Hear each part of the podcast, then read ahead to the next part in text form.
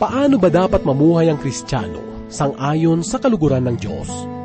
Paano ko masasabi na ipinapamuhay ko ang aking pananampalataya? Kaibigan, hanapin natin ang kasagutan sa ikalabing tatlong kabanata ng Hebreo, talatang sampu hanggang ikadalawampu at limang talata. Ito ang mensaheng iyahatid sa atin ni Pastor Dan Abangco. Dito lamang po sa ating programang Ang Paglalakbay. Nais kong magliwanag sa dilim.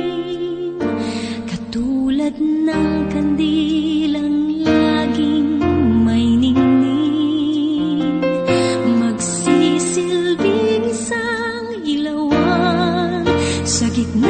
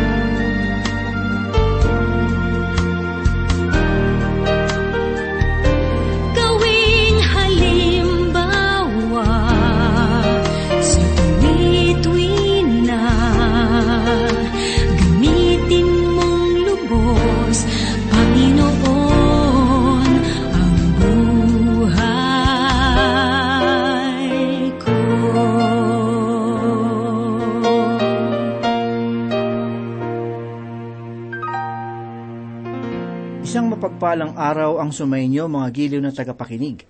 Oras na naman upang tayo ay magbulay-bulay ng salita ng Panginoon. Ating ihanda ang ating puso't isipan sa mga katotohanan na masusumpungan sa banal na salita. Pastor Dan Abangco po ang inyong tagapanguna. Ito na po ang panghuling bahagi ng ating pag-aaral at pagbubulay-bulay ng sulat ni Apostol Pablo sa mga Hebreyo. Alamin po natin ang kanyang ipinahayag dito sa ikasyam na talata ng ikalabing tatlong kabanata. Huwag kayong padala sa sari-sari at kakaibang mga turo, sapagkat mabuti na ang puso ay patibayin ng biyaya, hindi sa pamamagitan ng mga pagkain na di pinakinabangan ng mga tumupad ng mga iyon. Kahanga-hanga ang paniniwala ng mga ilang samahan ngayon tungkol sa kanilang mga dapat at di dapat kainin. Ako ay naniniwala na ang pagkain ay mahalaga sa ating kalusugan, subalit wala itong kinalaman sa ating kaugnayan sa Diyos. Sinabi ni Apostol Pablo sa ikawalong kabanata ng unang Korinto sa ikawalong talata ang ganito, Subalit ang pagkain ay hindi maglalapit sa atin sa Diyos. Hindi tayo nagkukulang kung tayo hindi kumain, at hindi tayo higit na mabuti kung tayo'y kumain. Magkatulad lamang ang ipinahayag rito ni Apostol Pablo. Walang anumang bagay ang maaaring magpalakas sa atin kundi ang salita ng Diyos. Ang mga salita ng Diyos lamang ang makapagpapalakas sa atin at ang banal na Espiritu ang maghahayag sa atin ng mga bagay tungkol kay Kristo. Basahin naman po natin ang sinabi ni Apostol Pablo sa ikasampung talata. Ganito po ang sinabi, Tayo ay may isang dambana na kung saan ang mga naglilingkod sa tabernakulo ay walang karapatang kumain. Ang paghahambing ay ipinahayag sa pagitan noong ang Israel ay nasa lumang tipan at mas mainam na bagay ng bagong tipan. Mga kaibigan, nais kong sabihin na ang pagtitipon sa simbahan ay hindi isang malaking piging o kasiyahan. Marami ang nais lamang magsaya sa mga pagtitipon, subalit mas mainam na makigalak kay Heso Kristo at makita ang kanyang kaluwalhatian. Dumako po tayo sa ikalabing isang talata na ganito ang sinasabi, sapagkat ang katawan ng mga hayop na ang mga dugoy dinala ng pinakapunong pari sa santuario para sa kasalanan ay sinusunog sa labas ng kampo. Ang tinutukay dito ay ang handog ng pangkasalanan. Noong ang Panginoong Hesus ay namatay, isa lamang itong pagpapatunay na tayo ay makasalanan. Hindi lamang sa dahilan na tayo ay nagkasala, kundi sa dahilang likas tayong makasalanan. Kaya't inako niya ang ating mga kasalanan upang tayo ay mabigyan ng bagong katauhan. Basahin po natin ang ikalabing dalawang talata. Kaya't si Jesus man ay nagdusa sa labas ng pintuan ng lunsod upang gawing banal ang mga tao sa pamamagitan ng kanyang sariling dugo. Mga kaibigan, si Yesu Kristo ay namatay sa labas ng lunsod, sapagkat siya ang handog na pangkasalanan. Ang handog pangkasalanan ay inilalayo sa templo at sinusunog sa labas ng lunsod Si Yesu Kristo ang handog na pangkasalanan at siya ang nagsilbing kabayaran sa ating mga pagkakasala. Pakinggan po natin ang ipinahayag sa ikalabing tatlong talata. Kaya't puntahan natin siya sa labas ng kampo na dala ang kanyang kahihiyan. Ipinahayag sa kanila ni Apostol Pablo na huwag nilang alalahanin ang paghahandog sa templo at mga ritual. Ang mga bagay na iyon ay hindi mahalaga layunin niya na sila ay lumapit sa Panginoong Heso Kristo. Pakinggan naman po natin ang sinasabi sa ikalabing apat na talata. Sapagkat dito'y wala tayong lunsod na magtatagal, ngunit hinahanapan natin ang lunsod na darating. Muling ipinaalala ni Apostol Pablo na walang bagay na mananatili dito sa sanlibutan. Ganito naman po ang ipinahayag ni Apostol Pablo sa ikalabing limang talata. Kaya't sa pamamagitan niya ay maghandog tayong patuloy ng alay ng pagpupuri sa Diyos. Sa makatuwid ay ng bunga ng mga labi na nagpapahayag ng kanyang pangalan. Mga gili na tagapakinig, mayroong apat na uri ng paghahandog para sa isang mananampalataya. Ang una ay ang paghahandog ng inyong sarili ayon sa unang talata sa ikalawang kabanata ng Aklat ng Roma. Basahin po natin. Kaya nga mga kapatid, isinasamo ko sa inyo, alang-alang sa mga kahabagan ng Diyos, na inyong ialay ang inyong mga katawan na isang handog na buhay, banal na kasiyasiya sa Diyos, na siya ninyong makatwirang paglilingkod.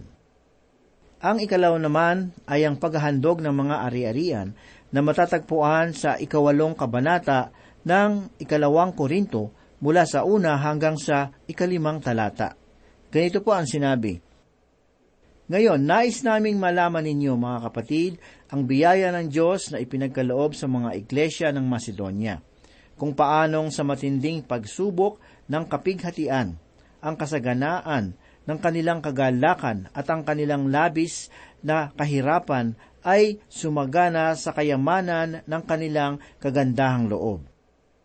Ako ay makapagpapatunay na sila ay kusang loob na nagbigay ayon sa kanilang kakayahan at higit pa sa kanilang makakaya na nakikiusap sa amin ng matindi tungkol sa biyaya na makibahagi sa paglilingkod sa mga banal. At ito'y hindi tulad sa aming inaasahan, kundi ibinigay muna nila ang kanilang sarili sa Panginoon at sa amin sa pamamagitan ng kalooban ng Diyos. Ang ikatlo ay ang handog ng pagpupuri na makikita sa talata na ating tinatalakay. At ang ikaapat ay ang paghahandog ng paggawa ng mabuti na mababasa natin sa susunod na talata. Ganito po ang ipinahayag ni Apostol Pablo sa ikalabing anim na talata.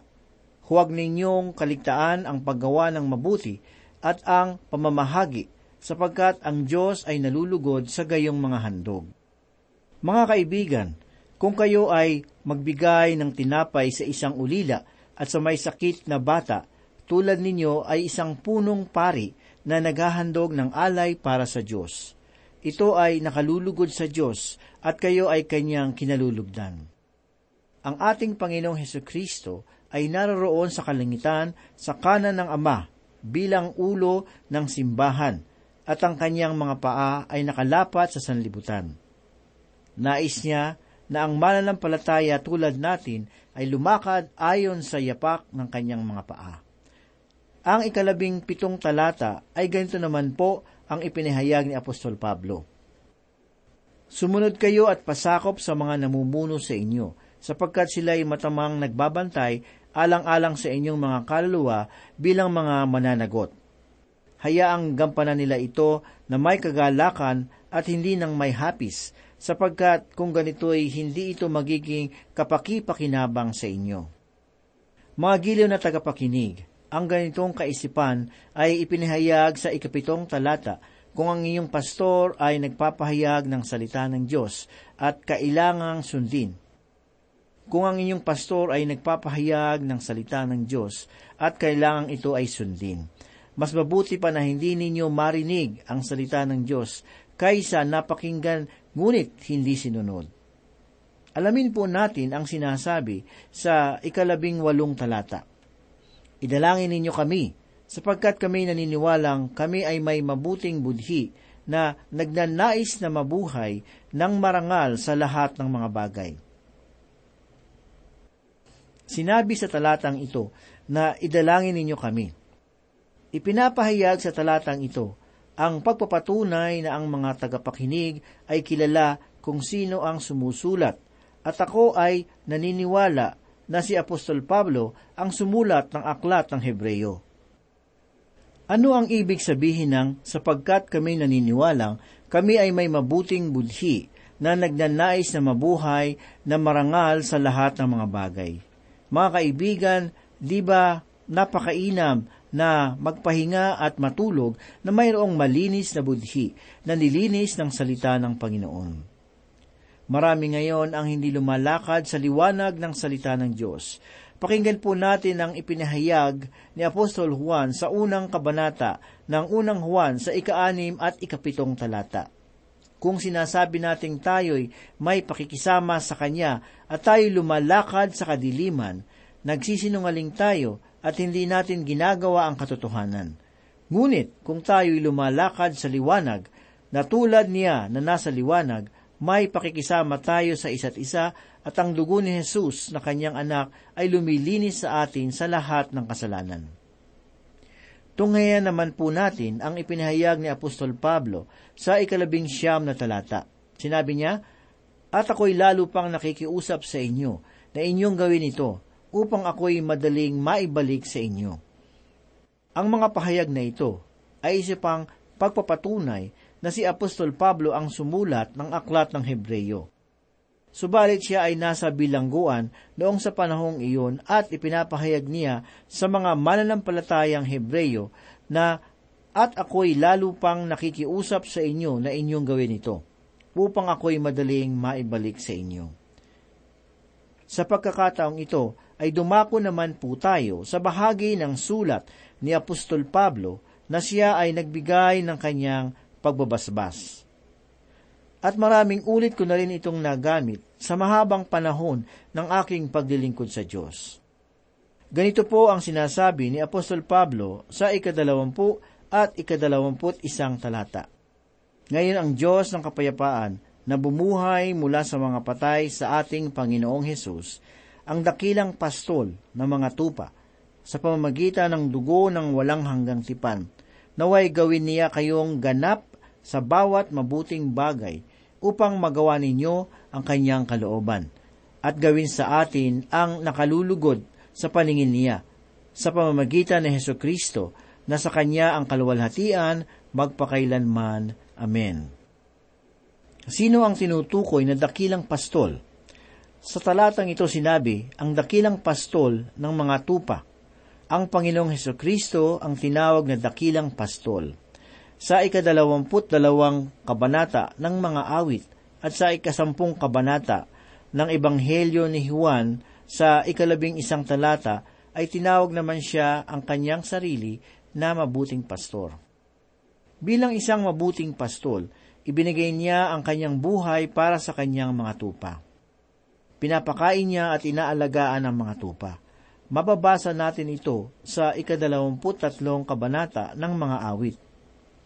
Basahin po natin ang ipinahayag ni Haring David sa una hanggang ikaanim na talata. Ang Panginoon ay aking pastol, hindi ako magkukulang. Pinahihiga niya ako sa luntiang pastulan Inaakay niya ako sa tabi ng mga tubig na pahingahan. Pinanunumbalik niya ang aking kaluluwa. Inaakay niya ako sa mga landas ng katwiran alang-alang sa kanyang pangalan.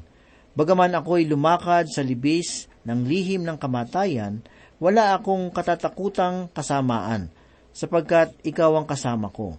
Ang iyong pamalo at ang iyong tungkod, inaaliw ako ng mga ito Ipinaghahanda mo ako ng hapag sa harapan ng aking mga kaaway. Iyong binubuhusan ng langis sa aking ulo. Umaapaw ang aking saro. Tiyak na ang kabutihan at kaawaan ay susunod sa akin sa lahat ng mga araw ng aking buhay. At ako'y maninirahan sa bahay ng Panginoon magpakailanman. Pagkatapos ay sinabi naman niya sa ikadalawamput apat na kabanata ng mga awit bilang punong pastol – sa ikalamang kabanata ng unang Pedro, sa ikaapat na talata, ay nagpahayag naman ng ganito. At sa pagpapakita ng punong pastol, tatanggapin ninyo ang hindi kumukupas na putong ng kaluwalhatian.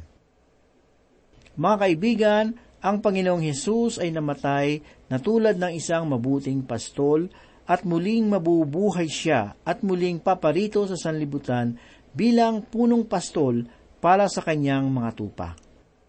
Nagpasimula siya sa isang daang tupa. Ito ang sangayon sa kanyang talinhaga sa ikasampu hanggang sa ikalabing apat na talata, kabanatang labing walo, sa Ebanghelyo ni Mateo. Ganito po ang sinasabi, Pag-ingatan ninyong huwag hamakin ang isa man sa maliit na ito, sapagkat sinasabi ko sa inyo, ang kanilang mga anghel sa langit ay patuloy na nakikita ang mukha ang aking ama pag-ingatan ninyong huwag hamakin ang isa man sa maliit na ito, sapagkat sinasabi ko sa inyo, ang kanilang mga anghel sa langit ay patuloy na nakikita ang mukha ng aking ama na nasa langit, sapagkat ang anak ng tao ay naparito upang iligtas ang nawala. Ano sa palagay ninyo? Kung ang isang tao ay may sandaang tupa at isa sa kanila ay naligaw, hindi ba niya iiwan ang siyam na putsyam sa kabundukan at hahayo upang hanapin ang naligaw? At kung matagpuan niya ito, ay katotohanang sinasabi ko sa inyo, magagalak siya rito ng higit kaysa siyam na putsyam na hindi naligaw, kaya't hindi kalooban ng inyong ama na nasa langit na ang isa sa maliit na ito ay mapahamak. Alam ba ninyo kung ilang tupa ang kanyang isasama sa kalangitan? Siyam na putsyam kaya? Hindi kanyang isasama lahat ang isang daang tupa. Sinasabi sa talata na sa pamamagitan ng dugo ng walang hanggang tipan. Mga kaibigan, ang dugo ni Kristo ang laging saliga ng bawat tipan na ginagawa ng Diyos. Ang mga salitang, naway gawin niya kayong ganap. Ito ang layunin kung bakit isinulat ang liham na ito para sa mga Hebreyo.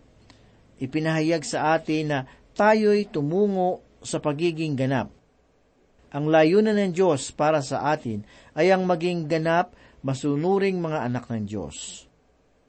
Kung pagmamasdan ninyo ang sanggol sa higaan o duyan, mababakas ang ganap na kapayapaan at umuungal ng mga hindi maintindiang salita. Subalit kung makaraan ang dalawampung taon, ay ganoon pa rin ang kanyang kalagayan, tiyak na mayroon siyang problema. Maraming mananampalataya ang kailangang lumago sa pananampalataya na tulad ng isang sanggol na nanatiling sanggol. Hindi lumalago, walang pagbabago, hindi dumadating sa hustong gulang. Mga giliw na tagapakinig, makatulong sa inyo ng malaki ang sulat na ito ni Apostol Pablo para sa mga Hebreyo. Sinabi rin sa talata na sa bawat mabuting bagay upang magawa ninyo ang kanyang kalooban. Ano ba ang mga mahalagang bagay sa buhay ng mga mananampalataya? Ito ay ang gawin ang kanyang kalooban at ganap na pagpapasakop sa kalooban ng Diyos. Tunghayan po natin ang ipinahayag sa dulong bahagi ng talata na sinasabi at gawin sa atin ang nakalulugod sa paningin niya sa pamamagitan ni Heso Kristo na sa Kanya ang kaluwalhatian magpakailanman. Amen. Sa ikadalawamput dalawang talata ay ganito naman po ang ipinahayag ni Apostol Pablo. Mga kapatid, ngayon ay nananawagan ako sa inyo na inyong pagtiisan ang aking salita ng pangaral sapagkat sa pamamagitan ng iilang mga salita ay sumulat ako sa inyo. Kung inyong mapapansin, ang pahayag na ito ay napaka-personal. Ako ay napapangiti sa kanyang sinabi na iilang mga salita, sapagkat sa aking pananaw, ito ay napakahabang liham, subalit sinabi niya na iilang salita. Alamin naman po natin ang ipinahayag ni Apostol Pablo sa ikadalawamput tatlong talata. Nais kong malaman ninyo na ang ating kapatid na si Timoteo ay pinalaya na at kung siya ay dumating agad, kasama ko siyang makikita kayo. Kung maunawaan nating mabuti, makikita natin na ang mga pahayag ay tulad ng kay Apostol Pablo na kanyang sinulat. Sa pagkakataong ito ay nakabilanggo si Timoteo. Sinabi ng isang mangangaral ng Biblia na ito ay isinulat para sa mga Hebreyo mula sa Italia. Wala ito sa banal na kasulatan, subalit ito ang paniwala ng ilang mga ngaral. Maaaring mali ang mga manunulat na ito, at maaaring ako rin ay mali sa aking pahayag na si Apostol Pablo ang sumulat ng liham na ito. Subalit ang mahalagang bagay ay kinasihan ng banal na espiritu ang sumulat nito na siyang nagpapahayag sa atin ng mga bagay tungkol kay Heso Kristo. Basahin po natin ang ipinahayag ni Apostol Pablo sa ikadalawamput apat na talata. Batiin ninyo ang lahat ng mga namumuno sa inyo at ang lahat ng mga banal. Kayo'y binabati ng mga nasa Italia. Mga kaibigan, ang may akda nito ay nasa Italia. Di ba't ganoon din si Apostol Pablo? Winakasan niya ang liham na ito sa pamagitan ng dakilang pagbabasbas. Basahin po natin ang ikadalawamput limang talata. Ang biyaya'y sumainyo nawang lahat. Amen. Mga kaibigan at kilo na tagapakinig, iyan din ang pagbabasbas na iiwan ko sa pagtatapos ng aking pag-aaral at pagbubulay-bulay ng aklat ng Hebreyo. Sumainyo nawa ang biyaya at pagpapala ng Diyos ng papagmahal at makapangyarihan. Manalangin po tayo.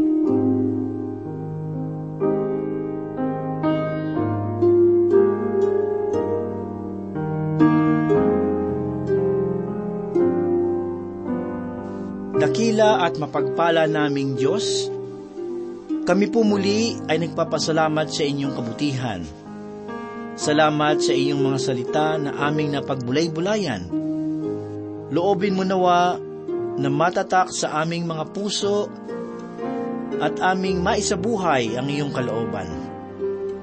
Salamat muli, Panginoon, sa pagkakataong pag-aralan at pagbulay-bulayan ang iyong banal na salita.